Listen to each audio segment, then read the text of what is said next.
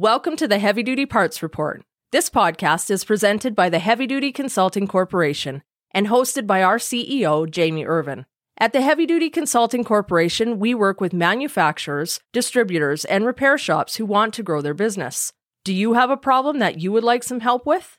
We have developed fault codes for heavy duty parts businesses, just like they have for commercial trucks. Find out how many fault codes your business has and how you stack up against dozens of other heavy duty parts businesses. Head to heavydutyconsulting.com and schedule a meeting with us today. All right, let's start this episode.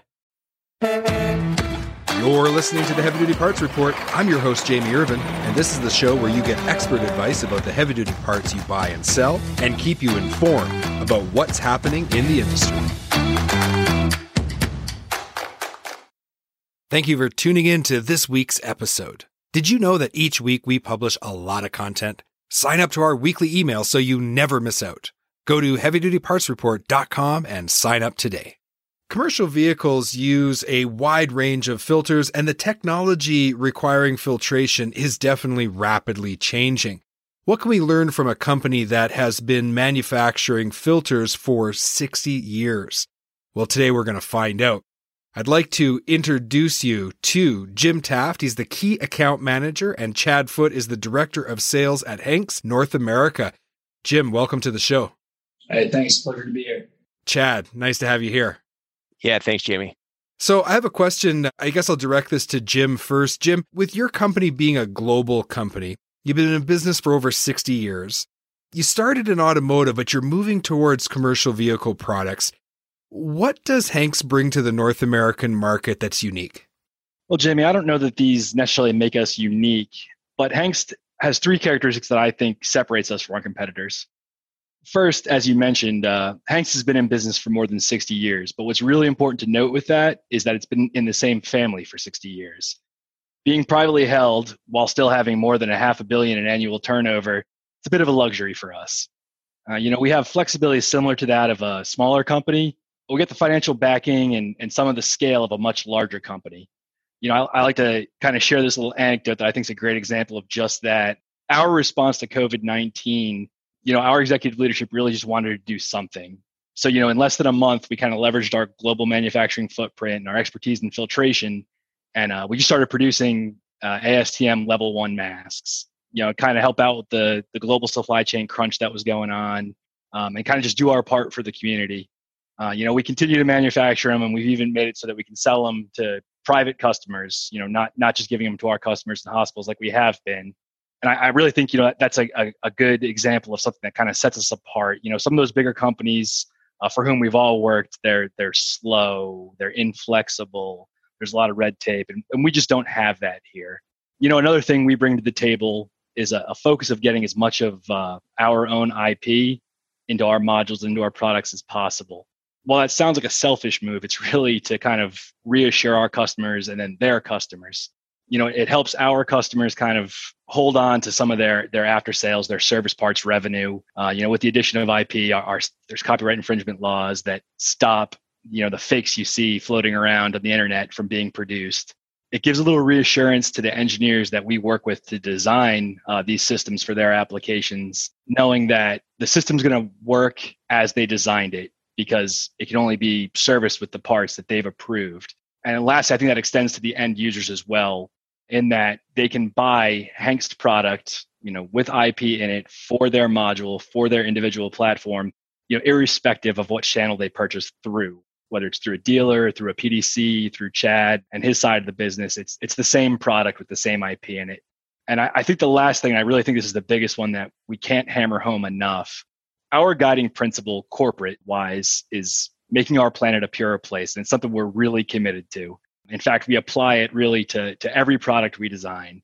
You know as i assume our competitors do we strive for premium levels of filtration in all of our applications and all our products but we aim to do so in a way that has a net positive effect on our environment. Well those are three powerful things that really do make your company stand out. Chad if we want to buy your products you know, Jim kind of alluded to it, but kind of talk to us a little bit about where people should be sourcing your parts from. Yeah, thanks, Jamie. So for us, I mean, where you can find them currently, you can find our products available at Fleet Pride as well as Parts Authority. You can find them online at Amazon. Uh, we're also in the process of building out our distribution network. So in the future, 2021, you'll be able to find our products at Love's as well as Rush. And you can always refer back to our website if you want to find local distribution at hengst.com and do a search and be able to find local distribution in your area as well. So, Chad, does that mean though that you are looking to expand distribution? So, if there's someone listening or one of the people that are connected to me and my network that would be in a position to distribute your products, they should come talk to you? Yeah, absolutely. Please send them our way. We'd love to have a conversation. And really, we're looking for partners that are a good fit. You know, no, we're not looking for everyone. Uh, we're not overly distributed in the marketplace. We're very selective about who we partner with. But yeah, I'd love to have a conversation and see if there's some opportunity. All right. Well, you guys' contact information is going to be in the show notes, so people will be able to find that. Jim, I want to throw this one your way. Let's go a little deeper into the technology behind your products. What problem existed and how does your products address that problem? I always love to hear about the angle that a company's coming at and how they're trying to solve the problems that are faced by people who operate commercial vehicles today. Uh, sure, Jamie. I think that's a great question. I really think that our solutions, at least on the OE side of the business, they address a few problems that we kind of see as prevalent in the market as I'm sure most of your listeners know, a lot of the fuel and oil filtration solutions that we see in North America, they're spin on systems, right? Similar to what you see in a pass car all over the road. While I'm sure these solutions, you know, obviously meet or exceed specification, we feel as though they're problematic in a few ways. First one being that a spin on is fully encased, right? It's in plastic or metal or whatever it's in. So a technician or an operator, they, they won't see a non-conformance that may be there, right? It, there's just no way to see it unfortunately they will find out you know when the filter is in system and, and causing trouble to highly sensitive fuel injectors or even the engine itself a cartridge based solution you know it really completely eliminates this problem uh, the service element is can be fully expected hands on and visually you know before it goes into system you know another thing that spin-ons a problem really that spin-ons present uh, that we think our solutions don't is that you know critical components of a filtration system change with the spin on itself. Take an oil filter for example. You know, more often than not, the bypass valve is actually part of that spin on filter. So when an operator or a technician or whomever changes out that filter, the bypass valve goes with it. And they may not necessarily be replacing it with the type of filter or the quality of filter that OE engineer designed. You know, that's just not the case with Hengst products. Everything in our solutions, aside from the element itself, right? That the service part is a lifetime part. So, you know, what you see is what you get. And, uh, you know, again, as previously alluded to, you can see ours. You know, you're, you're handling a filter that's, you know, the material's wide open, the media is there for you to inspect. You can look at your bypass valves, you can look at everything else within the module and see that it's good to go. And uh, lastly, to be frank, spin ons are wasteful, right? They're full of metal, you know they get taken off they get thrown in a trash can they go to a landfill and they sit there for the next few hundred years our cartridge based systems they, they contain a technology that we call an energetic solution right? And what that really means there's there's no metal in our inserts in our elements. Um, they're 100% combustible right? So they can be recycled they can be burnt for energy. You know we think that's a good thing really because we're all seeing it. The cv world is starting to move towards ev applications. Everyone's highlighting it between bev and fcev and we really feel as though Hengst can kind of provide a interim solution that is environmentally friendly until you know that EV technology has been better harnessed in the commercial vehicle applications.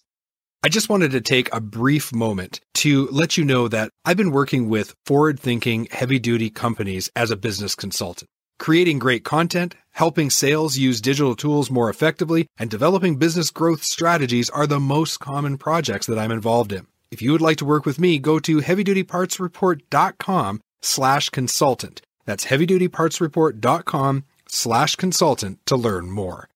I also work as a brand ambassador for great brands like Diesel Parts. Diesel Parts is a aftermarket parts cross-reference and lookup tool that makes it easier to identify parts than ever before. Go to parts.diesellaptops.com to create your free account. That's parts.diesellaptops.com. All right, let's get back to the interview.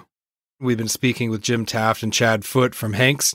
Chad, I'd like to talk to you a little bit about maintaining specs across service intervals. How important is that? It might seem like a basic question, but I think it's worth discussing. Yeah, no, I appreciate that. So let's take one of the most popular engines out on the road right now, uh, the Detroit DD16, which we're intimately familiar with. We're actually OE on the entire module assembly as well as the filter and the housing. So if any of the technicians have ever worked on that motor, you see Hengst all over the place. But Daimler, uh, Detroit, I should say, both of them same company there. They've got it defined out for severe duty. They recommend you change your oil, your filter out at 35,000 miles. For short haul applications, they're recommending 40,000 miles and then long haul at 55,000 miles. So, what's going on, I guess, with the filter is a little bit more important, probably to you and your viewers and listeners. So, obviously, you've got a filter, and what it's doing is as oil passing through it, as that oil passes through the filter, it's got particles that it's ciphering away from the oil itself. So, it's taking the dirty oil and letting that pass on to the engine on the clean side over time and different you know iterations that filter eventually hits its dust holding capacity so it maxes itself out and at that point, the filters really it's designed to be discarded, recycled, combust, as Jim uh, alluded to, and put a new filter in. You change the oil, and away you go. What happens when you don't change the filter? I think that's really what people want to know. Can I push it an extra 5,000 miles? Can I push it an extra 10,000 miles? What's the harm. Sometimes it's sight out of scene and so we don't really know what's transpiring with it but that same filter as it reaches that dust holding capacity can no longer effectively and efficiently flow oil through the media to the engine itself so the engine, being intuitive as uh, we already talked about, has a bypass valve associated with it. So once that bypass valve gets triggered, what happens is you've got dirty oil that gets passed to the engine, which could have silica, could have water, could have any number of contaminants actually in it. And that's really when the long term damage is going to start taking place to the engine. That's when you're going to have really irreversible damage that may not creep up right away, but over the service and life of that vehicle, it's really going to be impactful. And you know that's really why it's imperative to follow those service intervals that are laid out by the OE. Use spec oil and use a OE spec oil filter like our Hengst filters are. I'm going to kind of add another question to that. So if you're working in an environment like I'm thinking that there's a big difference between if you're on the highway, concrete highways, interstates, things like that, versus where you're off road and you're in forestry or mining or oil and gas. Is there a different spec based on where you're working that truck that you should be considering? Yeah, so I mean, obviously, there's going to be different impacts to the filter itself, right? Depends on what kind of air filter you have, what type of environment, what kind of air is getting inside the vehicle, if it's dust, if it's dirt. So, all those things impact the filter. So, really, if you're in a dirty environment, I would definitely look at more so that severe duty, right? You know, that's an area where it's better to be safe than sorry because really it's uh, we've got a filter that's been specced out by the manufacturer and it's designed to remove those particles on a basis of time typically mileage but the more of the dirty the environment really you've got to pay attention to that and probably service it a little bit sooner than later when you're thinking about a commercial diesel engine better be on the safe side because the cost of rebuilding an engine because of getting contaminants in there is definitely not worth it at all. Jim, we already talked about the environmental kind of approach of the company. It's built into the very nature and structure of the company. It's what you guys care about deeply and you're you're taking necessary actions to try to make things better than before you came here. So when we think about that product, are you able to actually recycle it? You talked about burning it. Wouldn't that add carbon to the atmosphere? I'd just like to understand that a little bit better. Sure. So when we say combustible, people are going to burn product for energy anyway. So adding more carbon to the atmosphere, decaying the ozone, however you want to look at it, I don't know that we add more or less than other sources of fuel for fire. But what I do know is that people are going to burn substances anyway for energy you know if, if we're burning off something rather than leaving it in a landfill to sit there and not decay you know i think again you know that's why we try and stick to the phrase net positive. I don't know that we're the perfect solution nor do we claim to be but i think we are a solution that interim solution till we move away from the internal combustion engine entirely. That makes a lot of sense to me. And, and one of the things that kind of bothers me when people I don't want to get political or anything like that, but my own kind of viewpoint on this is we have to take logical, practical steps to improve the situation. And I think people underestimate the massive leaps we've taken, especially in the commercial industry, to try to reduce what we're putting into the atmosphere and, and, and the negative contribution to the climate and all the things that go along with that. So anytime you can work with a company that really cares about that and like you said has that view on on a positive approach, I mean we're not making things worse, we're trying to make things better. That's worth something to me. Yeah, absolutely. And I, I, really think, again, you know, I've, I've stated, you know, we can't hammer this point enough, but it's an absolute driving force corporate wide. Every meeting I've been in, you know, be it at the plant level, the North American level, the global level, it starts off with, you know, our goal is to make this planet a pure place.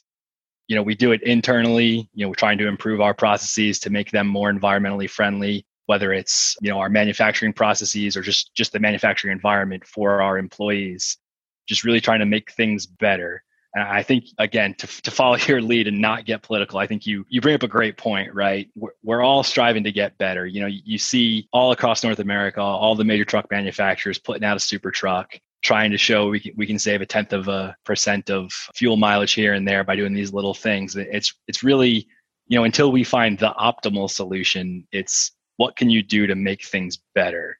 And uh, it's really something I think you know we strive for, and we're getting pretty good and positive results from. Chad, what is the number one thing you want fleets to know about your company? Yeah, I think the number one thing I'd want fleets to know is, you know, we don't compromise on the quality of our products. You know, we understand that uptime is paramount for fleets. And when you have a truck that's down, you're not able to support your customers, and that impacts business. You know, our filters are built to OE spec. Uh, we've been doing that since 1958. It's important to us. And to ensure that, you know, your trucks continue to run day in, day out, that's our number one uh, basis. So if you want to take that out of the equation, there's a lot of things that people can worry about with their trucks and with their fleets. And if you use OE spec oil and an OE spec filter ours, really that peace of mind is what we provide. So, Jamie, I'm just going to have to say if any of your listeners haven't tried a Hengst filter, please go out to some of our distribution partners, try Hengst filter. I guarantee it's going to perform exactly like uh, the OE because it is. And you'll also do it at an economical price as well. You've been listening to the Heavy Duty Parts Report. I'm your host, Jamie Irvin, and today we've been speaking with Jim Taft and Chad Foote from Hengst. To learn more, go to hengst.com. Links are in the show notes. Jim, thank you so much for being on the Heavy Duty Parts Report. Yeah, Jamie, I can't say uh, what a pleasure it's been enough. Thanks for having us and kind of letting us spread the word of Hengst as we, you know, try to expand in North America the same way we are in Europe. Chad, thanks so much for being on the show. Jimmy, really appreciate it. Look forward to the next time. Did you know that on Friday at 10 a.m. Mountain, 12 Eastern, we broadcast live interviews that you can participate in? Tune in on LinkedIn, YouTube, or Facebook. Learn more at heavydutypartsreport.com slash live. That's heavydutypartsreport.com slash live. Thank you so much for tuning in to this week's episode of the Heavy Duty Parts Report. I'm your host, Jamie Irvin, and I just like to remind everyone to focus on cost per mile and let's keep those trucks and trailers rolling. HDA Truck Pride is the heart of the independent parts and service channel. They have 750 parts stores and 450 service centers conveniently located across the US and Canada. Visit heavydutypartsreport.com slash HDA Truck Pride today to find a location near you. Again, that's heavydutypartsreport.com slash HDA Truck Pride and let the heart of the independent service channel take care of your commercial equipment.